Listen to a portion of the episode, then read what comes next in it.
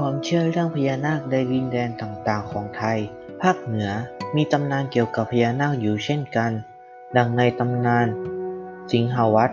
ซึ่งเป็นตำนานเก่าแก่ของทางภาคเหนือเอง เมื่อเจ้าเมืองสิงหวัตอพยพคนมาจากทางเหนือ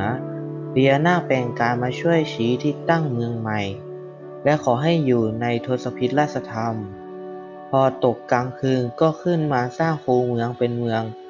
นาคพันธ์สิงหวัตร ต่อมาอพยพปราบเมืองอื่นได้ และรวมดินแดนเข้าด้วยกันจึงเปลี่ยนชื่อเป็น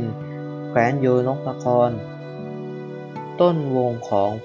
พญามังราย ผู้ก่อกำเนิดอาณาจักรล้านนานั่นเอง ภาคตะวันออกเฉียงเหนือ นาคล้วนมีส่วนร่วมในตำนานอย่างชัดเจน เช่น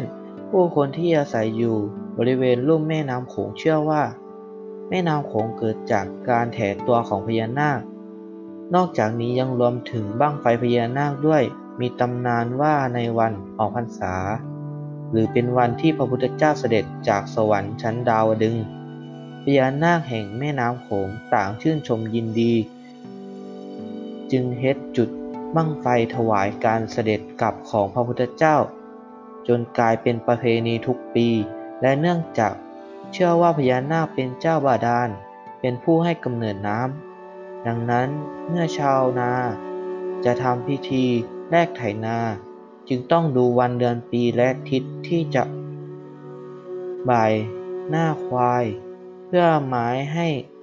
ควายลากไถไปในทิศที่ทวนเกตหน้าไม่อย่างนั้นการทำนาจะเกิดอุปสรรคต่างขึ้น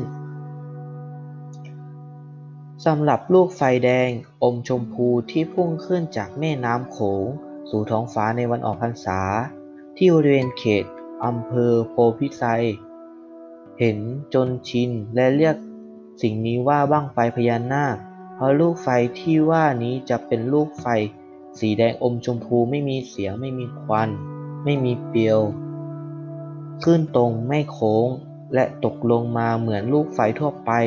จะดับกลางอากาศสังเกตได้ง่ายจากลูกไฟทั่วไป จะเกิดขึ้นในเขตตั้งแต่บริเวณค่ายตชดวัดหิน หมากแป้งอำเภอศรีเชียงใหม่ ท่าน้ำวัดหลวง ตำบลวัดหลวง เลื่อยลงไปจนถึงเขตบ้านน้ำเป กิ่งอำเภอรัตนวาปี แต่ก่อนจะเห็นเกิดขึ้นเฉพาะท่าน้ำวัดหลวง วัดจุมพล วัดไทย และท่าน้ำวัดจอมนาง อำเภอโพพิชัย แต่ทุกวันนี้จะเห็นเกิดที่บ้านน้ำเป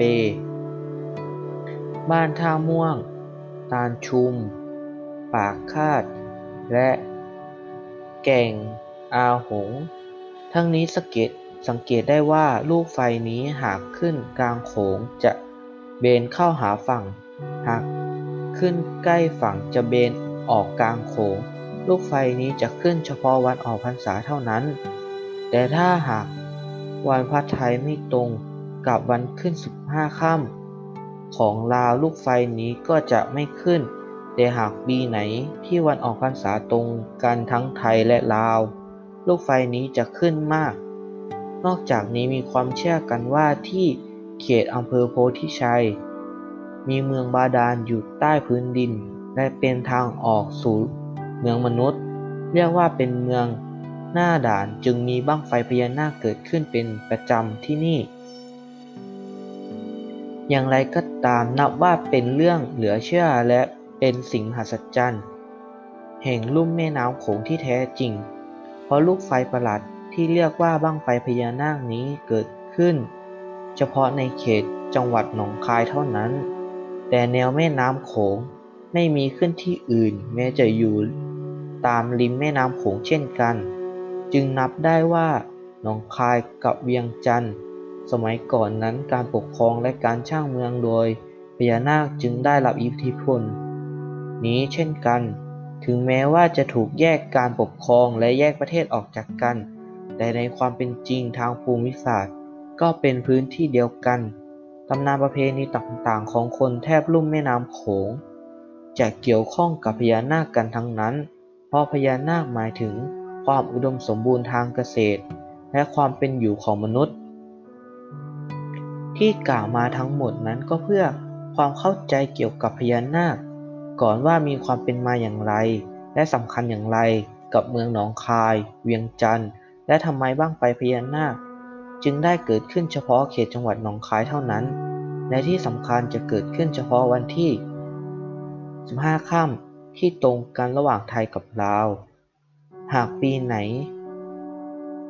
เดือน8สองหนบั้งไฟพญานาคก็จะเลื่อนไปขึ้นในวันพระลาว 15 ค่ำลาว เป็นวันที่ท้าทายให้มาดูมหัศจรรย์แห่งลุ่มแม่น้ำโขง